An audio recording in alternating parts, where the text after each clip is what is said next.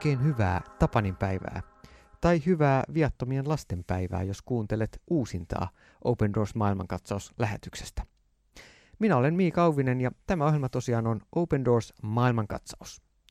Keskitymme tässä ohjelmassa vainottujen kristittyjen tilanteeseen. Tapanin päivänä kuulimme, kuinka Stefanos oli ensimmäinen, mutta hän ei ollut suinkaan viimeinen kristitty marttyyri, joka tapettiin uskonsa vuoksi. Tuhansia ihmisiä on kokenut marttyyrikuoleman myös kuluneena vuonna. Open Doors tekee työtä 70 kohdemaassa ja palvelee vainottuja kristittyjä. Sen lisäksi järjestön tutkimusyksikkö julkaisee vuosittain World Watch-listan, joka nostaa esille ne maat, joissa kristittyjen tilanne on kaikkein heikoin. Nyt jouluna ja 28. päivä joulukuuta vietettävän viattomien lastenpäivän keskellä on täysi syy pysähtyä hetkeksi vainottujen kristittyjen ja erityisesti vainottujen lasten äärelle. Ja kanssani on keskustelemassa Johanna Kultalahti. Tervetuloa Johanna jälleen studioon. Kiitos, mukava olla täällä. Olen lukenut, että peräti 65 prosenttia vainotuista kristyistä ovat naisia ja lapsia. Open Doors julkaisi muutama kuukausi sitten tutkimusraportin kristittyjen lasten ja nuorten kokemasta vainosta eri maissa. Kerro Johanna tarkemmin tästä tutkimuksesta. Joo, eli tosiaan viime syyskuussa on, on julkaistu tällainen tutkimusraportti, ää, käsittelee lasten ja nuorten, eli alle 18-vuotiaiden vainoa. Ja mm. tota, tehty siis näissä samoissa 50 maassa, jotka on tässä meidän World Watch-listalla, eli niissä maissa, joissa kristittynä eläminen on tällä hetkellä kaikista vaikeinta.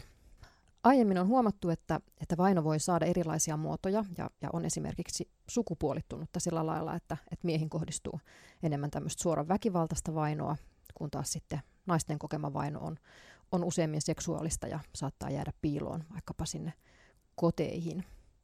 Niin tässä on nyt haluttu sitten tässä kyseisessä tutkimuksessa selvittää, että minkälaisia vainon ja painostuksen muotoja lapset ja nuoret nimenomaan kohtaa. Eroako ne jotenkin tästä aikuisten kokemasta vainosta ja minkälaisia vaikutuksia sillä on sitten erityisesti lasten ja nuorten elämään. No minkälaisia tuloksia tästä sitten tuli? No erityisesti vaino, kun kohdistuu lapsiin, niin se vaikuttaa heidän tulevaisuuteen, niihin tulevaisuuden mahdollisuuksiin, siihen, että miten he voi kasvaa tasapainoisiksi aikuisiksi ja erityisesti niin kuin tasapainoisiksi kristityiksi. Ja raportissa selvisi, että, että oikeastaan voisi sanoa, että isoin osa tästä vainosta niin on tällaista koulutuksessa tapahtuvaa syrjintää ja häirintää. Että tästä voi ottaa esimerkiksi vaikkapa Egyptin, eli luokassa Egyptissä nämä oppilaat saatetaan sijoittaa vaikkapa takariviin ja he saattaa tulla suoranaisesti syrjityksi jopa sen luokan opettajan taholta.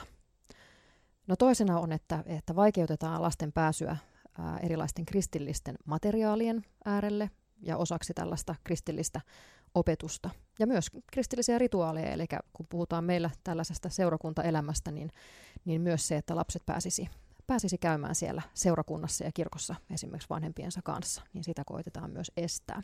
Ja Kiina on tästä yksi, yksi valitettava esimerkki. Eli siellä alle 18-vuotiaita on, on kielletty osallistumasta seurakunnan toimintaan. Mm, nämä on hyviä esimerkkejä molemmat sekä kouluissa tapahtuva syrjintä, joka on hyvin laajaa itse asiassa monissa muslimaissa kristitty, joka kuuluu pieneen vähemmistöön, niin mm. siellä lapsi saattaa joutua yllättäen opettajan, joka on auktoriteetti siinä luokkayhteisössä, niin opettajan mm. silmätikuksi sen takia, että on kristitty tai syrjityksi. Pakistanista löytyy muun muassa tuolta Open Doorsin YouTube-kanavalta youtube.com kautta Open Doors Finland myöskin yksi esimerkki pojasta, joka koki järkyttävää väkivaltaa halu, halutessaan vesilasin ihan koulupäivän kesken luokassa. Ja sitten toi Kiina tosiaan, niin, niin vastikään siellä uskontolakia 2018 muutettiin ja tätä alle 18-vuotiaiden osallistumista kristilliseen toimintaan rajoitettiin entistä enemmän. Mitä muita muotoja vielä kristittyihin lapsiin kohdistuu, jotka on tällaista erityistä heihin kohdistuvaa vainoa? No toki sitten tietysti ihan ääritapauksissa erottaminen niistä omista kristityistä vanhemmista. No esimerkiksi Kolumbiassa lapsille on tehty tällaisia niin kuin turvataloja, jossa he voi elää, kasvaa, käydä koulua turvallisesti, koska he on siellä, saattavat olla vaikka pastorien lapset, niin ää, riskissä tulla kaapatuiksi, kidnappatuiksi ihan niin kuin ääri, ääritapauksessa. Ja, ja toki valitettavasti tämä lapsiin kohdistuva vaino niin voi saada myös näitä hyvin vakaviakin ilmenemismuotoja, että voidaan puhua mm. sitten jo juuri väkivallastakin esimerkiksi mm. heidän kohdallaan. Kyllä. Mun mieleen tulee tyttö, joka oli vuosi sitten joulun aikaan Open Doorsin materiaalissa esillä, kolumbialainen Daniela, joka myös kuluneen vuoden Open Doorsin seinäkalenterissa oli siellä kannessa tytär, joka 11-vuotiaana joutui näkemään isänsä murhan sen takia, että tämä isä teki kristillistä työtä ja, ja tämä on tietysti jättänyt syvät traumat mm. Danielaan ja hän niin kuin monet muutkin tuolla Kolumbiassa, jossa kristityt on olleet näiden vasemmistosissiryhmien ja huumekartellien kohteena, niin mm. on kyllä kokeneet todella syviä haavoittavia tapahtumia. Mm, kyllä, ja tavallaan heidän kauttaan myös jopa saatetaan yrittää kostaa niin kuin näille vanhemmille, jotka toimii mm. vaikka juuri pastoreina tai, tai muulla tavalla ovat mukana seurakuntien työssä. Että lapset on usein niissä omissa yhteisöissään.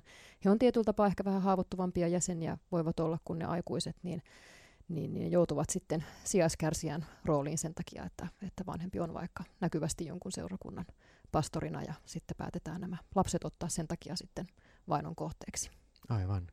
Ja tässä Danielankin tapauksessa ää, Daniela, hänen veljensä ja sitten leskiksi jäänyt äiti sai osallistua Open Doorsin tämmöisen keskuksen ja, ja siellä olevan turva, turvatalon yhteydessä muun muassa joulujuhlaan, että, että se antoi hetken hengähdyksen siitä kotiympäristöstä, missä muistuu, muistuu mieleen ja on, on tämä isän mm. traaginen ää, murha myöskin, myöskin mielessä se on hirveän tärkeä tapa tässä tapauksessa hetkellisesti, mutta sitten myöskin monille lapsille, että he saa mahdollisuuden vapaasti ja turvallisessa ympäristössä käydä, käydä koulua näissä mm. tämmöisissä Open Doorsin tukemissa turvataloissa. No miten sitten, kun nämä lapset kasvaa, niin minkälaisia vaikutuksia tällä, tällä sitten on heidän elämäänsä tällaisilla vainon muodoilla, mitä he kokee? Joo, no se on huomattu, että, että toki tälläkin raportilla on niin kuin yhtymäkohtia tähän ää, vainon sukupuolittuneisuuteen, josta meillä on sitten oma, oma myös tutkimusraportti Open Doorsilla olemassa. Eli kun tytöt ja pojat lähestyy murrosikää, niin se heidän kokemaansa painostus niin enenevässä määrin ää, saa tällaisia sukupuolittuneita piirteitä. Pojat saattaa esimerkiksi kohdata tämmöistä suorempaa väkivaltaa, he, heidät saatetaan pakottaa liittyyn osaksi vaikkapa erilaisia aseellisia ryhmittymiä. Ja myös seurakuntatyössä usein miehet pääasiassa pääasiassa siellä toimivat monissa meidänkin kenttätyömaissa niin pastoreina, niin, niin voivat joutua suoraan hengenvaaraan, että tytöt sitten taas kohtaa enemmän tällaista seksuaalista väkivaltaa, pakkoavioliittoja, valitettavasti jossain tapauksessa voidaan puhua suorastaan lapsiavioliitoista. Mm.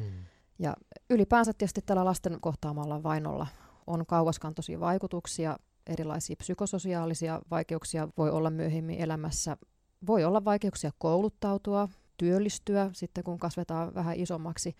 Ja erityisesti se oma kristillinen usko ja, ja identiteetti voi jäädä tosi ohueksi. Ja niistä uskoon liittyvistä asioista voidaan jopa tehdä heidän silmissään tällaisia ei-toivottuja tai traumaattisia. Että se myös tuli tässä raportissa ilmi, että, että monissa maissa heitä pyritään nimenomaan saada omaksumaan se valtauskonnon tai ideologian mukainen identiteetti tällaisen niin kuin kristillisen identiteetin sijaan. Mm.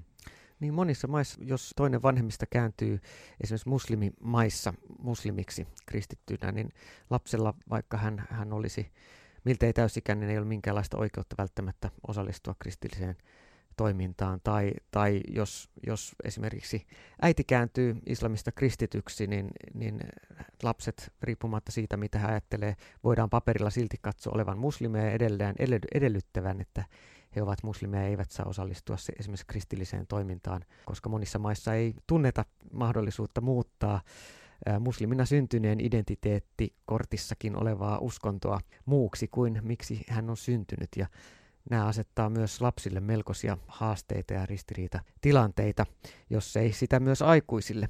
Ja kyllä mulla on jäänyt yhtenä semmoisena kipeimpänä asiana mieleen näistä, kun sanoit tuosta noista pakkoavioliitoista, niin niin muun muassa nämä Pakistanissa valitettavan yleiset pakkoavioliitot, jossa siis hyvin nuoria kristittyjä tyttöjä käytännössä raiskataan ja sitten pakotetaan naimisiin hyvin järjestelmällisesti ja hyvin yleisesti.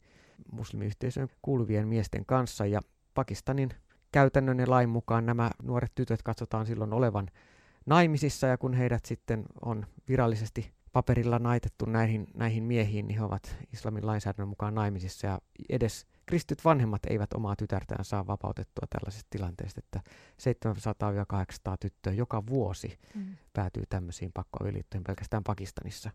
Mm. Ja kyllä, kyllä se jotenkin se vils syvältä sydämestä, kun, kun näitä tyttöjen kohtaloita on nähnyt. Joo, kyllä se on sydäntä särkevää, kun, kun tämän tyyppisiä uutisia meillekin, meillekin välillä tulee, että mitä tapahtuu. Mm. Mutta toivoa aina on, ja mä oon iloinut siitä, että Open Doorsin työn kautta meillä on mahdollisuus auttaa monia näitäkin tyttöjä ja, ja monia lapsia, jotka eri tavoin on kokeneet jotain sellaista, mitä ihmisen ei tulisi koskaan kokea. Kerro vähän vielä näistä Open Doorsin työmuodoista, millä tavalla me voimme auttaa ja, ja miten myöskin jokainen meistä voi olla mukana näissä, näissä työmuodoissa. Meillä on, on yhtenä työmuotona on tämmöinen niin trauma, traumaterapia, traumaneuvonta. Tätä esimerkiksi äh, muun muassa Nigeriassa jonkun verran niin tehdään erityisesti naisiin, lapsiin kohdistuvaa väkivaltaa, mitä siellä on ollut, niin, niin, niin moni, on, moni on hyötynyt ja saanut avun siitä, että, että on voinut jonkun ammattilaisen kanssa käsitellä sitä, että, että mitä on tapahtunut. Ja toki myös on tosi tärkeää, että, että me saadaan olla, olla tukemassa sitä, miten lapset ja nuoret voisivat kuitenkin juurtua Jumalan sanaa raamattuun. Tehdään paljon sitä työtä, missä jaetaan raamattuja, muuta kristillistä kirjallista materiaalia ja muuta materiaalia, erityisesti sinne, missä sitä ei ole saatavilla tai on, on, on hirmu vaikea saada.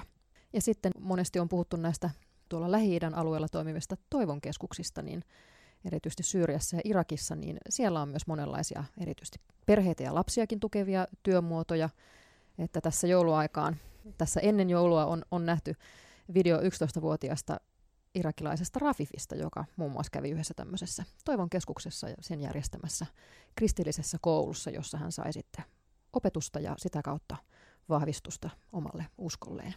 Mm, joo, Rafif, jos et ole vielä nähnyt tuota videota, niin opendoors.fi nettisivuilla, niin siellä, siellä on linkki myöskin tälle Rafif-videolle, tyttö, jonka isä kuoli ää, kristittyihin kohdistuneessa pommi-iskussa.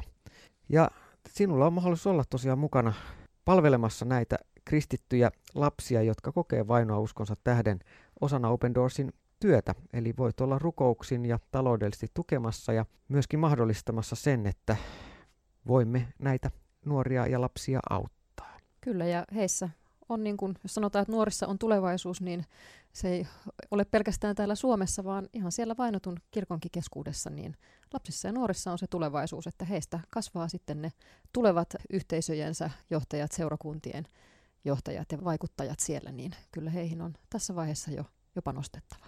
Kyllä. Mulle tulee mieleen Filippiineiltä yksi tilanne nuoresta naisesta, joka oli menossa naimisiin rakastamansa miehen kanssa. He oli kristittyjä, mutta eli Filippiinien niillä syrjäsaarilla, jotka on pääosin muslimialueita ja siellä säännöllisesti valitettavasti näillä alueilla kohdistui kristittyihin erilaisia iskuja.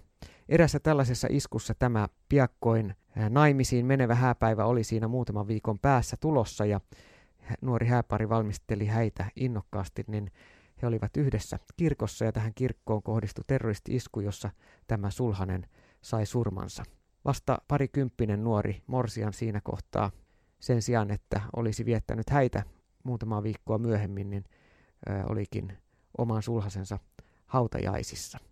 Kuitenkin se tuki ja apu, mitä Open Doorsin kautta hän sai, niin oli niin vaikuttava, että hän itse omisti elämänsä vainottujen kristittyjen palvelemiseen, jotta ihmiset, jotka myöhemmin ovat kohdanneet samanlaisia tragedioita kuin hän, niin voisi saada apua ja lohtua kaiken keskellä.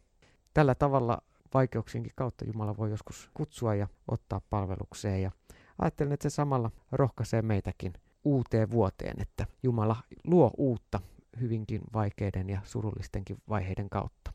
Kiitos, että tuet vainottuja kristittyjä rukouksin ja lisätietoja löydät osoitteesta opendoors.fi. Kuuntelit täällä Johanna Kultalahtea ja Miika Auvist. Kiitos seurasta ja siunausta vuoden vaihteeseen.